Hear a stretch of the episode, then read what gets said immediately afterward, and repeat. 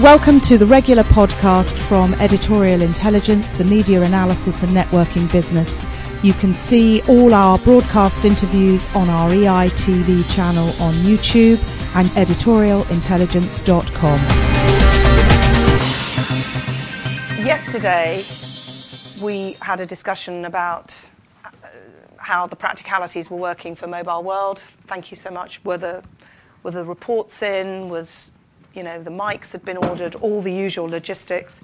And looking at the news feeds, it suddenly became clear that there was a story that was completely opposite to Mobile World, and that was the story of the phone hacking, and that the person opening up that story was uh, the lawyer for the Dowler family, and in fact, somebody who has led the debate Um, about phone hacking and made the case for legal action in relation to phone hacking, and that's Mark Lewis. And completely on a whim, thinking if you don't ask, you don't get, we tracked him down at about two o'clock in the afternoon, sent him the link to the programme, the report, and said would he come.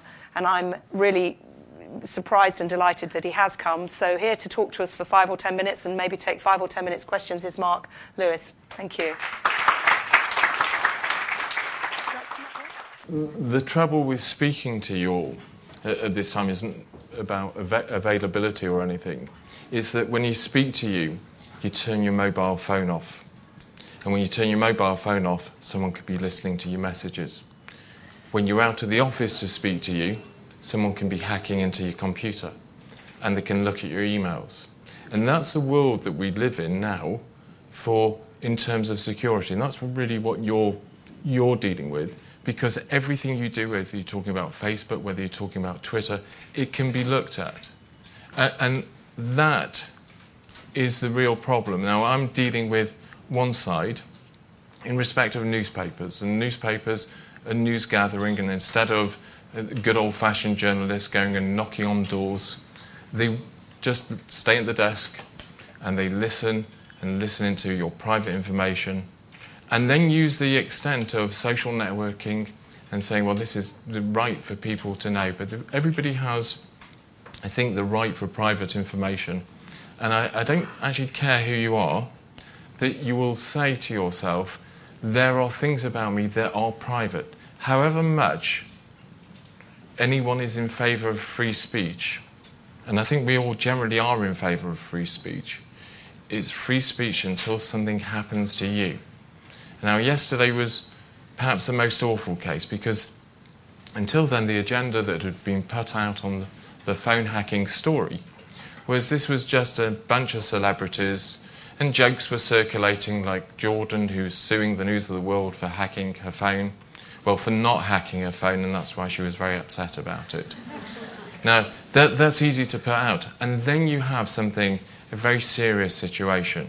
And then you have the, the Millie Dowlers of this world, and the Dowler family. And I've been doing this this job for a long time. And to sit down with someone like Sally Dowler, and for her to tell you that she had hope, a hope raised, because when her daughter went missing and people phoned up, they phoned up a voicemail and it blocked the voicemails. And you know, when a voicemail has received so many messages, and get a message is given out to people who call. And it says something like, sorry, the person you called, the voicemail's full, please try again later. And of course, missing teenage girl gets lots and lots of calls from people, please phone me, you don't have to phone your mum, you don't have to phone your dad, you don't have to phone your sister, just let us know if you're all right. And of course, you have the mum phoning up as one of the people who leaves the message. You have the dad phoning up, you have families and friends phoning up. And of course they all get this recorded message, please try again later. And then the messages go, they're clear. The mum can leave a new message.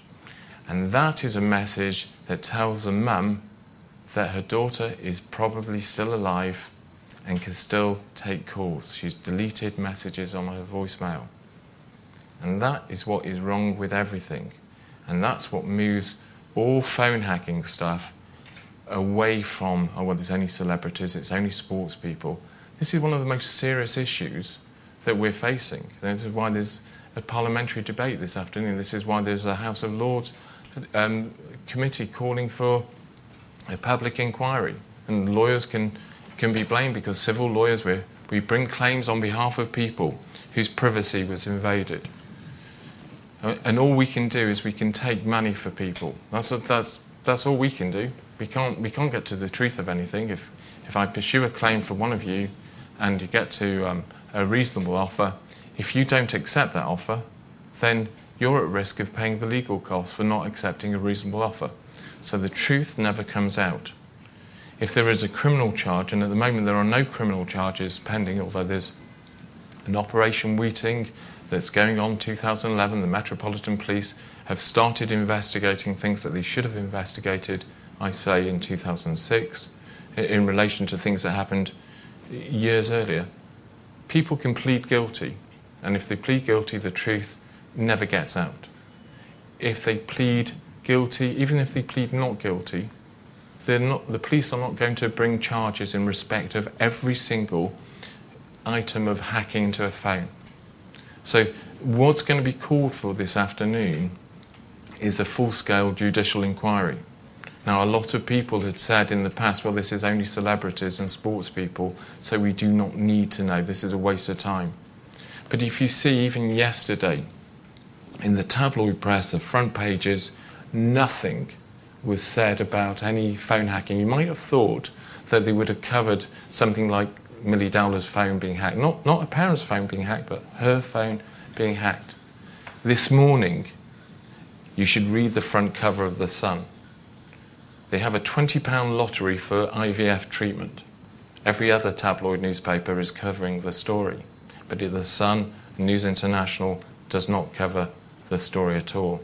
And that's where you have to watch out, because the real, real effect of, of tabloid journalism, if you can call it journalism, is it stops people getting op- opinions. And if you're wondering what the connection between I V F and politics is, you just have to remember nineteen ninety-two, headline on the front page of The Sun, it was The Sun what won it. They won a general election. The power in this country, the power of the press, the power to determine who governs the country. Thank you. Can I ask, have you had any dealings with News International or indeed other newspapers since you came went public yesterday with the um, revelations about the Dowler f- phone hacking? Yeah, yeah. I mean, ov- obviously, um, situations um, move on. News International have indicated that they're taking it very seriously. Your Rebecca Brooks, as the managing editor, ha- has written to the Dowler family, Um, saying this is a very shocking thing, but she wants to get to the bottom of it and she can't make any comment. From a lawyer's point of view, one, one doesn't really know what, what the position is that she has to investigate, because either she knew or she didn't know. She was editor at the, of the News of the World at the time. She should have e- either known what was happening and, and therefore been in control of her staff, and if she knew what was happening, then she should ri- resign I would say, because it was completely unethical, or she didn't know, in which case I think she was incompetent and ought to resign from her job. But am I right that you've represented other people who've brought cases on hacking to other newspapers, or is it only News International that your your sites are trained on? Uh, at, the, at the moment, the, the, right, it, it's not that other newspapers weren't doing it, and there are instructions in respect of other newspapers. The News of the World was very unlucky. And the reason that they were unlucky is because they employed an inquiry agent called Glen Mulcair, and he wrote everything down. And the police happened to raid his house and raid his offices and find it all written down. So there was evidence. Most inquiry agents, most investigators, do not write things down, do not put paper in there. And therefore, if you raid their house, they'll say, wasn't me, didn't do anything. But these other cases, are they all in the public domain, the cases against other papers that you're representing, or not yet? M- most cases, I would say, aren't in the public domain. But uh, there are other newspapers and other newspaper groups? Uh, uh, claims, claims have been intimated in respect of other newspaper groups and other newspapers. But I, I, I can't go into more details than that. And my final question before we open it to the floor is, do you envisage any kind of class action, further class action? Uh, I, I don't think there's going to be a class action in, in the sense that there would be in, in America. There is, um, there are a group of people who have lots of individual claims and lots of, there might be a common thread in terms of some of the points that um, people want to raise. But there are so many different strands to, to things, to find out different periods of time, different publications, different extents of intrusion into their lives. And I suppose what we need to step back about is it's not just about phone hacking, which might be the, the buzzword, but there were so many other things. There were so many other bits of private information. Uh, we talk about it in our vernacular blagging, where you'd phone, where an investigator or a journalist would phone up somebody, a school, a government body, a, a medical receptionist, and pretend to be a doctor or pretend to be the person and say, can you please send me information? Or could you have the post redirected? You know, good old-fashioned post. It, what, whatever you do, people, people have a trade in confidential information where they steal it, and there's no other word for it. And the extent of the theft It is, it is really what makes the major difference. So, so you know, stealing something that um, isn't worth very much is one thing. Stealing something that is like a teenage girl's, you know, uh, the the um, possibly the way of finding her, the the, the mother's hope. That that's um, that's a big theft. Thank you. I'm going to take a couple of comments, and if you could say who you are, but. Joy. Hello, Joy Ladico from the Evening Standard. Can I ask you, it's quite a uh, specific question.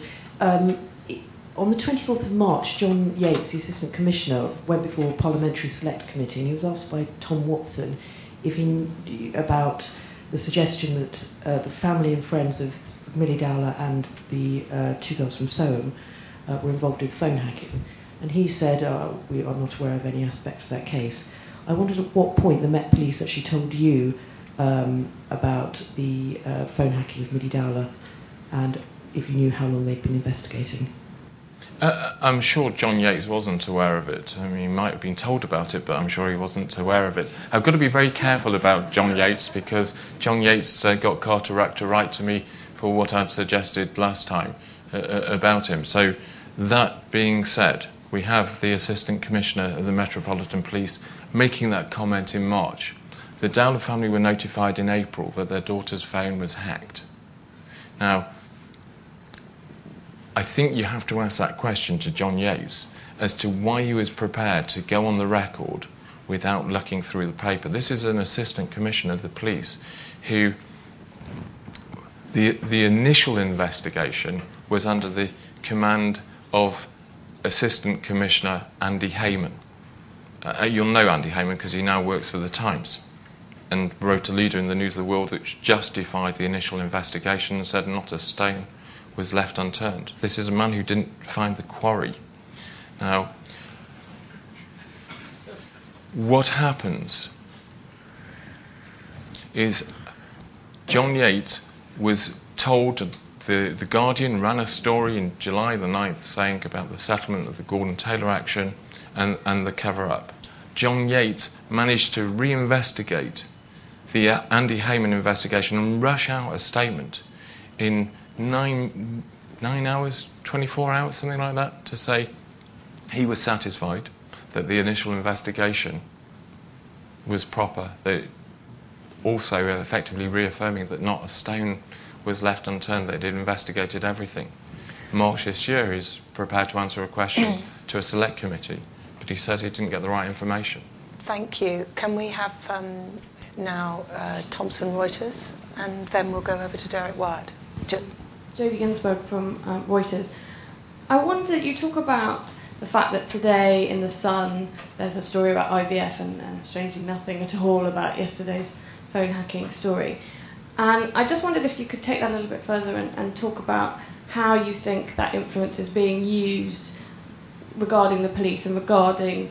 Um, the political classes, because it's obviously striking that the police didn't find anything at all until very recently, and that politicians have shied away in the past from talking about something that's discussed quite openly in closed doors. And I just wondered whether you could talk about what your sense is about how News Corp, News International use their influence to stop this kind of information and this debate being investigated by the police or being discussed in, in Parliament. Well, I think we have a, a, a huge, huge problem as a democracy. In, in a number of respects. I mean, one, it's actually sick that the Ivy, that the Sun is telling people like the Dowlers how they could have a daughter. I'm sure they haven't thought it through, but the, you know, there was a story about a missing child, and, and yet they're talking about I V F treatment on the front of a newspaper. It's actually actually sick uh, standards. But then you go on to you go on to it. There was no debate in newspapers. They t- they turned away from it.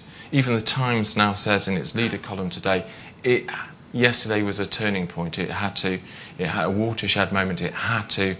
Um, stand up and say and say something, right? Par- Parliament, politicians are scared. Thank you. Final point, please, Derek. Uh, Derek Wyatt. I'm a recovering politician. Um, we we got whacked for expenses, and the public still don't really trust us. This time it's reversed. For the very first time after yesterday, the public are incensed as what's happened, but they don't want an inquiry that's going to last two and a half years. Thanks. They really do want rather something rather quicker. Have you got any suggestions for, for politicians? Because they're going to be debating what kind of investigation this afternoon. But if we have a Royal Commission, if we have, you know, some great judge do it, th- this is just going to be buried. Well, one would hope it, it, it isn't going to be buried. I mean, it, it comes to something when people end up having to trust a lawyer. Now... The, the, the position when you have... Uh, yesterday, I think, was a perfect example of why we have a second a second house, an unelected house that is able to... You know, I, and I'd never appreciated it before. But, you see, when I, I gave evidence to a select committee at the, uh, uh, uh, at the start of all this because that was... I was threatened with being sued by News of the World because I'd gone off and said um, this had happened and um, this story had... It got out. I, I got defamed by Baroness Buscombe of the Press Complaints Commission.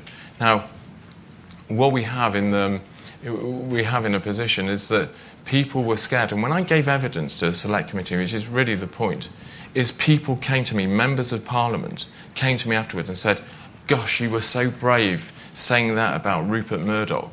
You were so brave. And I, all I can say is I, I thought, well, you know what? You're the people who declare war in my name. I'm not the one who's meant to be brave. It's you are. Thank you. Well, uh, thank you for that very instructive talk. Uh, thank Mark Lewis very much indeed.